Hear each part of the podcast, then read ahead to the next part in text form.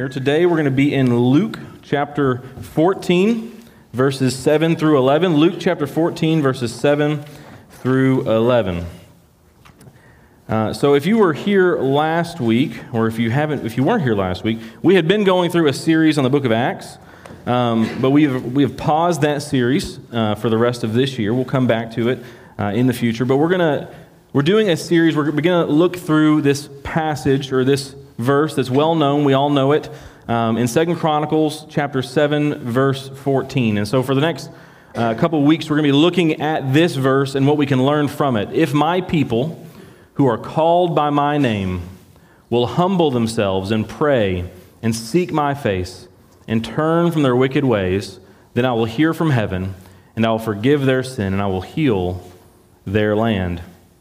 So, the idea of this, and as we look at this, we're thinking through and preparing, hopefully, for this idea of revival. Not an event that we're planning for, uh, but something that happens within our hearts, something that happens within the hearts of many people that gather together and happens within a church.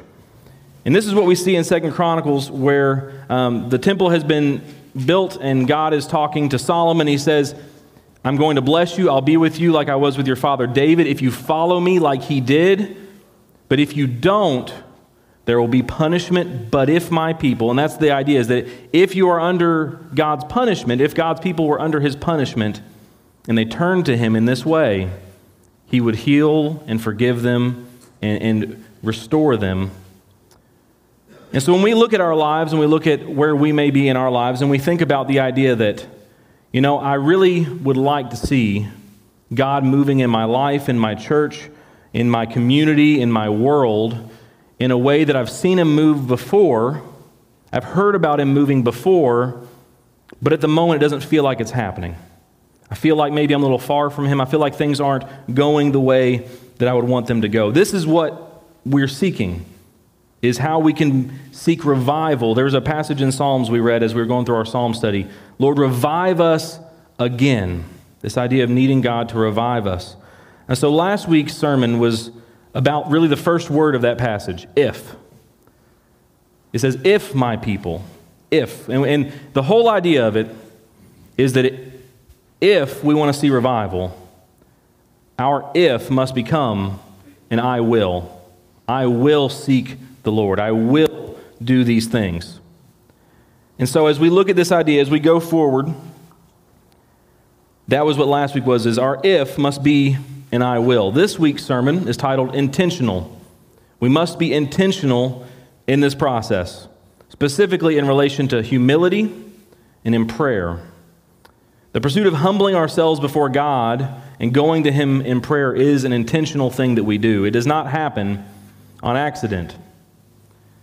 The word humble means to lower, to have a low estimation or a humble estimation of oneself or uh, an, an application of that to lower your view intentionally or to have a lower view of yourself in, in the way you view yourself and in the way you assert yourself.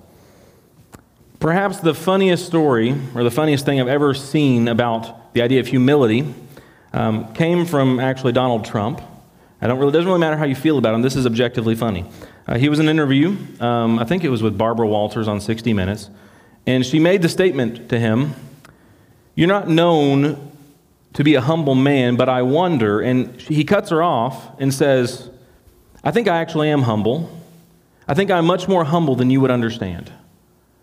And the idea of this is the least humble thing you can do is to brag about how humble you are.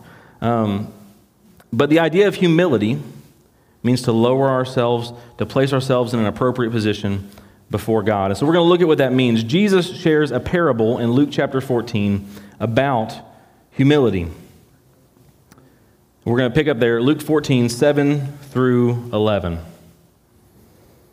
When he had noticed how the guests picked the places of honor at the table, he told them this parable When someone invites you to a wedding feast, do not take the place of honor, for a person more distinguished than you may have been invited. If so, the host who has invited both of you will come and say to you, Give this man your seat. Then, humiliated, you will have to take the least important place. But when you are invited, take the lowest place so that when your host comes, he will say to you, Friend, move up to a better place. Then you will be honored in the presence of all your fellow guests. For everyone who exalts himself will be humbled, and he who humbles himself will be exalted. Let's go to the Lord in prayer this morning. Father, we thank you for this day you've given us, this time that we can come together, that we can look at your word, that we can seek after you. And God, I pray that that is what we would do this morning, that we would be people who are called by your name, who are humbling ourselves before you, praying, seeking your face. Father, I pray that you hear us. I pray that you would work among us and that you would do an amazing thing in the lives of the people here and in New Bethel and in Evansville and all of the world. I pray that you would move today and, and convict us and challenge us to follow you more faithfully. It's in Jesus' name we pray. Amen. So, the first thing we see that we need to do by looking at both of these passages, thinking about this idea of humbling ourselves, if my people who are called by my name will humble themselves, we need to intentionally humble ourselves before God. We must intentionally humble ourselves before God. There is a clear call all throughout Scripture to be humble in our relationship to God. So, what does that mean? We are submitting to Him. You cannot submit to yourself to someone unless you are lowering yourself below them. That is what submission is. Saying, I am not going to assert my authority, I'm not going to assert my place, but I will lower myself and be obedient and submit to this person. The call from God is to humble ourselves. And if we want to see renewal in our lives, or revival in our lives, or in our church, or in our world, we must humble ourselves in our pursuit of God. This command is clear all throughout Scripture. One of the most notable is Micah 6 8. He has shown you, O mortal, what is good. And what does the Lord require of you? To act justly, to love mercy, and to walk humbly with your God. Why is humility such a big thing in our relationship with God? Because pride, the opposite of humility, the assertion of oneself, often above others, is one of the greatest roots of all sin that we encounter. Think about the, the, the, first sin we read of in the Bible, the fall. The temptation presented to Eve was that you won't die, you will become like God. You will become like God. Why was Satan thrown from heaven? By seeking to usurp the throne of God. The pride that he had, the pride that we have, is what leads us into sin. Because sin ultimately is saying, God's word says this, but I want to do this instead. When we do that, when we sin, when we know the law of God and we sin, what do we do? We say, God, the creator of all things, the maker of heavens and earth, my creator, my savior, if you're a believer, says this thing, but I think I want to do this instead. I want to do this. And what is that? Elevation of ourselves above God in our lives by obeying our will obeying our desires rather than the desires of the one who has made us. So, what should humility look like? We see the, the greatest example of humility in Jesus. We read about in Philippians chapter 2 in your relationships with one another, have the same mindset as Christ Jesus, who, being in very nature God, did not consider equality with God something to be used to his own advantage. Rather, he made himself to nothing by taking the very nature of a servant, being made in human likeness. And being found in appearance as a man, he humbled himself by becoming obedient to death, even death on a cross. Therefore, God exalted him to the highest place and gave him the name that is above every name, that at the name of Jesus every knee should bow, in heaven and on earth and under the earth, and every tongue acknowledge that Jesus Christ is Lord to the glory of God the Father. See, we see Jesus, God in the flesh, comes to be among his people. And what does he do? Does he assert himself as the king of all creation, as he would have rightfully had the right to do? No. He humbles himself, serves, heals, teaches, loves, forgives. And ultimately, humbles himself to the point of going to the cross. Why? so that those people that he loves, that have rebelled against him, might have a way to be saved and forgiven for their sins. He has lowered himself so that we might be able to be raised up in new life with him. But we must be sure of one thing that that humility seen in Jesus is not a, an abandonment of who he is and his nature, but it is a example to follow and an avenue for our salvation. Because Jesus is the name above all ever na- uh, above every name. And one day every knee will bow and every tongue will confess that Jesus Christ is Lord. But here comes the situation. We can humble ourselves or we can be humiliated. We see this in this passage how if you take the best seat of honor, I don't know if you've ever had a moment where you're going somewhere and you, you see some person, they seem like they're talking to you, and you kind of start talking to them. They're like, No, I'm not talking to you. And then they go back. Do you, that sinking feeling you feel when you just feel kind of humiliated by that? I don't know if you've ever had a situation like this at, at a banquet where you go and they're, they're saying, Don't take the seats of honor. So imagine that you go to a, a wedding and you go sit in the bride or the groom's chair. What's going to happen? Um, excuse me. Who are you and why are you there? And you'll be humiliated. Jesus says rather to, to humble ourselves. Don't assume where we ought to be, but at the right time, you'll be exalted to the right place. We can be humble before the Lord, or we will be humiliated.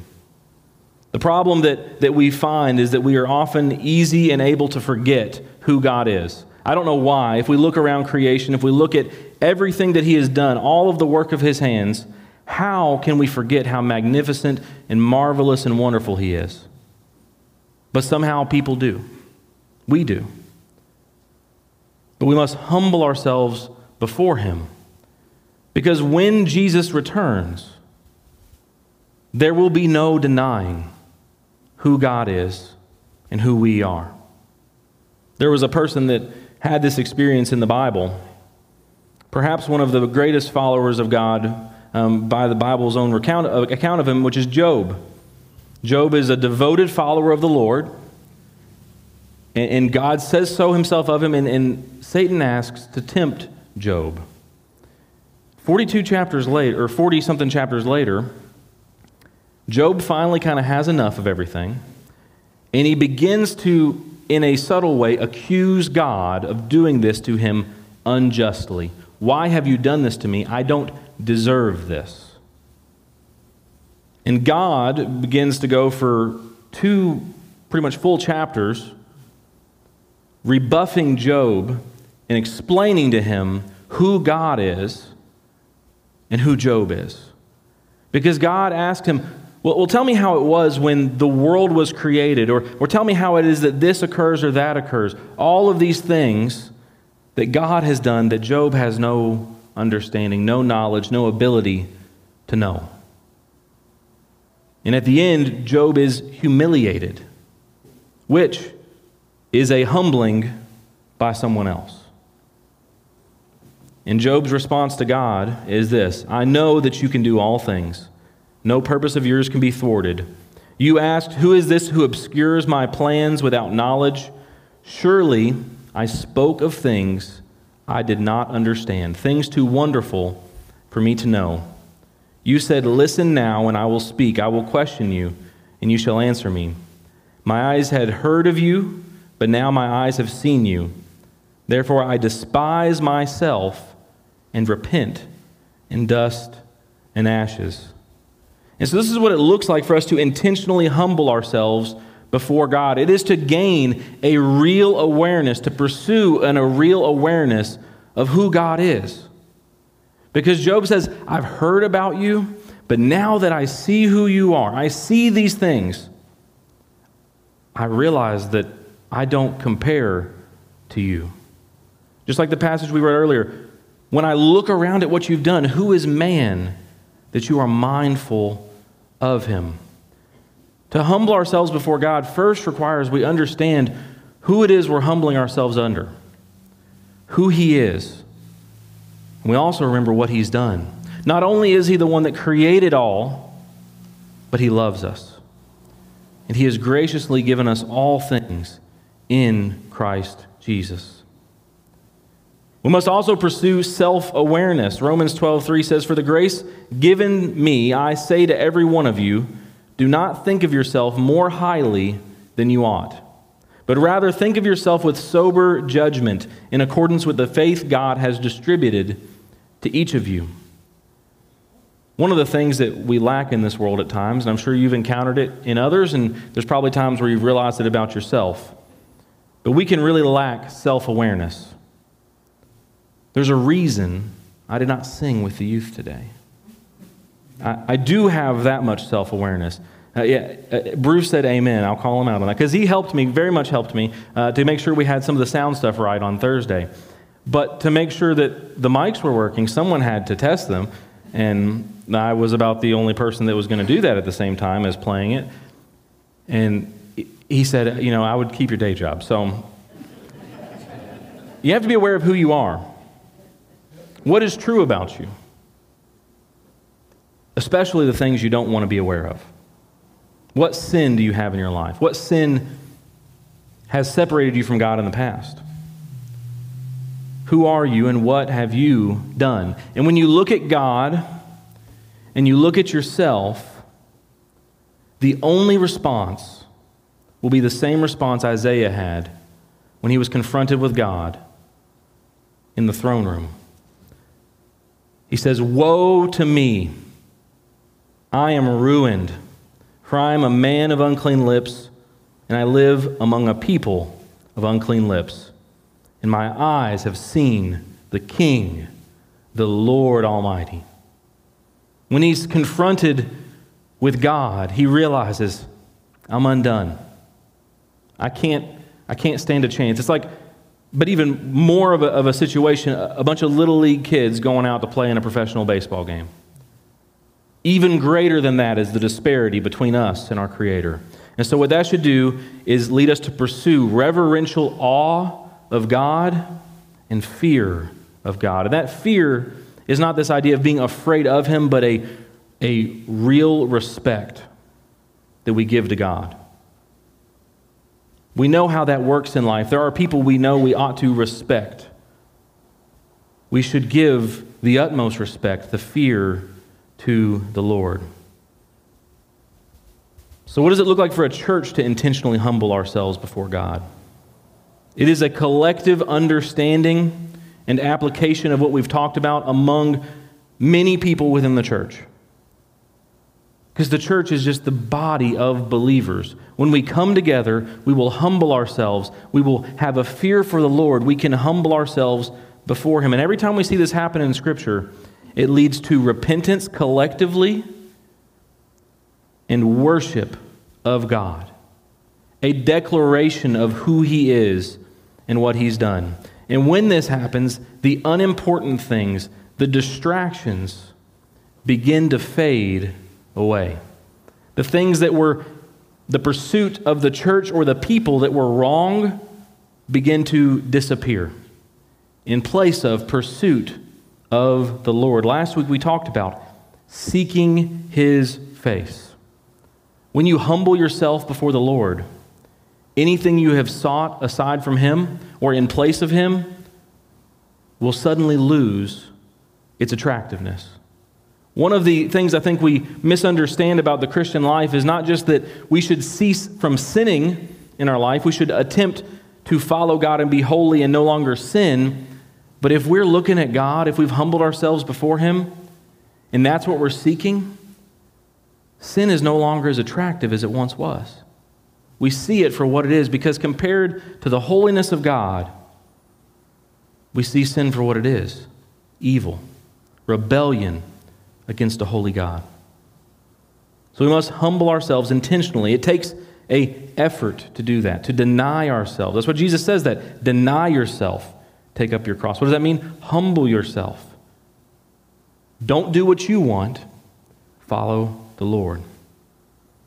But we go on and we see that we should also intentionally humble ourselves before others.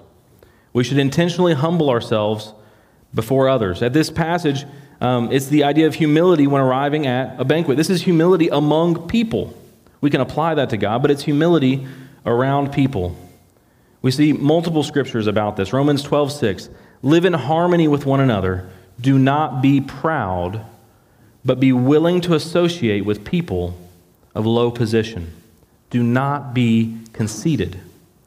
Philippians 2, 3 through 4. Do nothing out of selfish ambition or vain conceit. Rather, in humility, value others above yourselves, not looking to your own interests, but each of you to the interests of the others.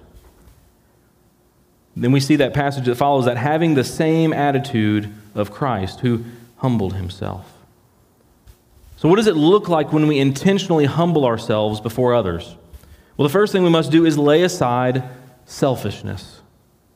Selfishness is what leads us to desire what we want above others.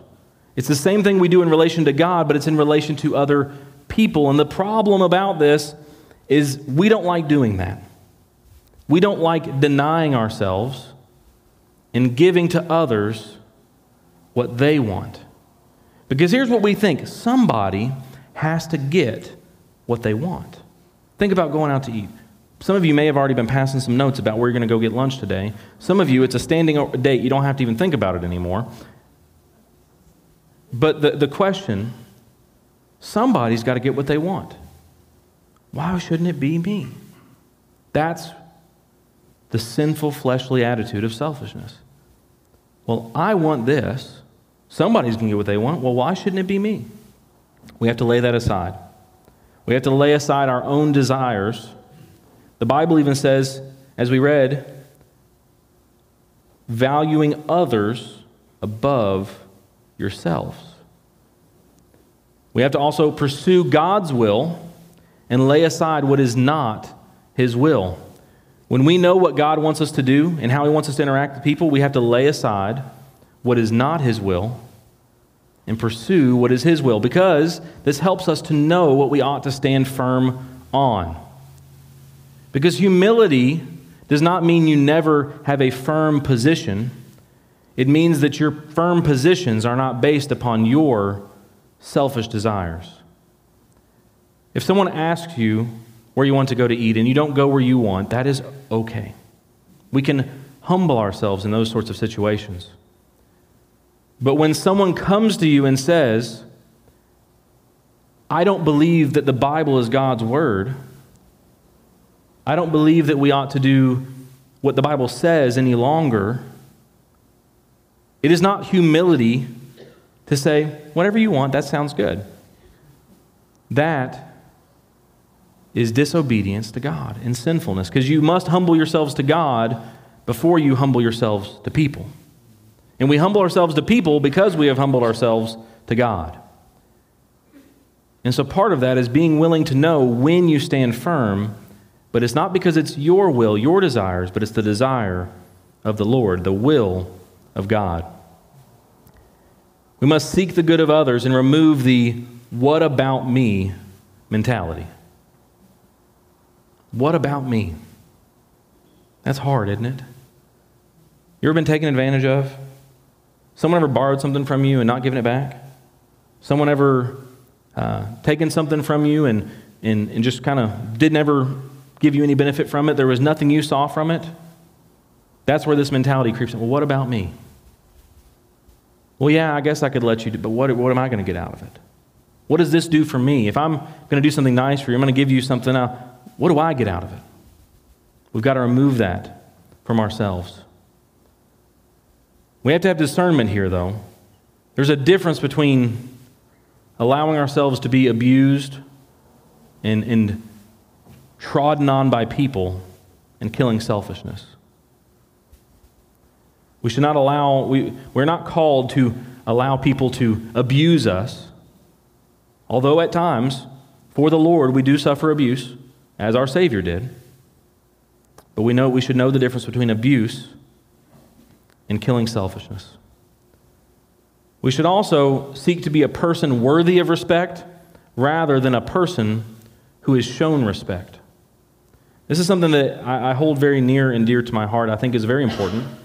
Um, one of the one of the things that I've interacted with on from with a couple people since I've been here at times is people will ask me, "Well, what should we call you?" And, and what they mean is usually, "Well, are you Pastor Hughes, Pastor Cole, Brother Cole, Brother Hughes?" And oftentimes my response is, "You can just call me Cole." And I don't mean for that to be an overly, I'm not trying to be overly humble in that. But my perspective is, is that if a person is asserting respect, if I were to demand someone call me something because of virtue of who I am, what does that lead to? Pride. I saw a video clip, I think it was actually Maya Angelou. It was a very similar interaction.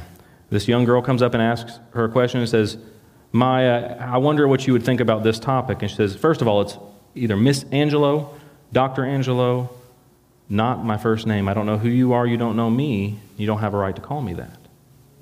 She later apologized to her. But how many times do we have that sort of attitude among others? Do you know who I am? Do you know what authority I have? Do you know the people I know? The... We shouldn't do that. Back to the first example. You'll never hear me correct someone that calls me Pastor Cole. I know it's a sign of respect and I appreciate it. I don't seek it out. I don't mind being shown respect. But I don't want to be a person that seeks it. Because what I've seen happen far too often among pastors, and you've seen this, especially on the very large scale of large churches, big pastors, what always happens? They become prideful. Something happens because of their pride. So we should not be, seek to be people who are respected, but rather people who are worthy of respect. This goes back to that story. Don't sit at the best table. Let people place you where you ought to be. Then you'll be exalted. What does it look like? Those, those who demand respect often are not worthy of it. What does it look like when a church intentionally humbles themselves before God? The end of preferences. When a bunch of people come together with this common attitude, it, it very quickly becomes less of a problem on what exactly the church does, how the church does it, because everyone is in agreement that all we're trying to do is pursue God and do His will. Preferences end when we humble ourselves together. It's a pursuit of the common goal rather than other objectives. And a church where all needs are met and all are well loved. Because when someone has a need, people are willing to selflessly meet it. We should also intentionally humble ourselves in prayer. The act of prayer requires humility. There are a few different types of prayer. I think they can be summed up pretty well between exaltation, declaring how great and wonderful God is, thanksgiving, thanking Him for what He's done for you, petition, requesting something of the Lord, asking Him to do something. This goes for yourself or for others. And then also confession and repentance. Confessing our sins to the Lord and repenting of them. And I believe that the prayer that this is talking about, if my people who are called by my name will humble themselves, we've talked about that, and pray. I think it includes all of them. We have to exalt who God is and realize who He is, humbling ourselves in prayer, thanking Him for what He's done, and in doing so, reminding ourselves of what He has done for us. Petitioning the Lord to move, to act, to restore, all the while confessing and repenting of the sin that has gotten in the way of our relationship with Him. We see this example played out perfectly in the book of Daniel in chapter 9 which, if you know the book, Daniel and, and some of his other people are in exile in Babylon, and he rises to a very high position. And at this point, he is kind of pretty much about as high as you can be in the kingdom. And we're going to pick up, and I'm going to read to you. In the first year of Darius, son of Xerxes, a Mede by descent, who was made a ruler of, over the Babylonian kingdom, in the first year of his reign, I, Daniel, understood from the scriptures, according to the word of the Lord, given to Jeremiah the prophet, that the desolation of Jerusalem would last 70 years. So I turned to the Lord and pleaded with him in prayer and petition, in fasting, and in sackcloth and ashes. I prayed to the Lord my God and confessed, Lord, the great and awesome God, exalting him, who keeps his covenant of love with those who love him and keep his commandments. We have sinned and done wrong, confession and repentance. We have been wicked and rebelled. We have turned away from your commands and laws. We have not listened to your servants, the prophets who spoke in your name to our kings, our princes, and our ancestors, and to all the people of the land. Lord, you are righteous. But this day we, have, we are covered with shame, the people of Judah and the inhabitants of Jerusalem and all Israel, both near and far, in all the countries where you have scattered us, because of our unfaithfulness to you. We and our kings and our, our princes, our ancestors, are covered with shame, Lord, because we've sinned against you. The Lord our God is merciful and forgiving, even though we have rebelled against him. We have not obeyed the Lord our God or kept the laws he gave us through his servants, the prophets.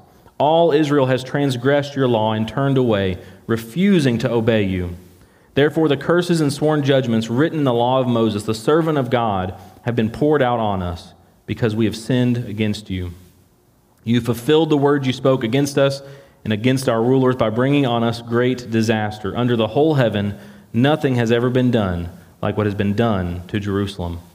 Just as it is written in the law of Moses, all this disaster has come on us, yet we have not sought the favor of the Lord our God by turning from our sins and giving attention to your truth. The Lord did not hesitate to bring disaster on us, for the Lord our God is righteous in everything he does, yet we've not obeyed him. Now, the Lord our God, who brought your people out of Egypt with a mighty hand, who made for yourself a name that endures to this day, we have sinned, we have done wrong. Lord, in keeping with all your righteous acts, turn away your anger and wrath from Jerusalem, your holy city. Our sins and the iniquities of our ancestors have made Jerusalem and your people an object of scorn to all to those all, all around us. Now, our God, hear the prayers and petitions of your servant.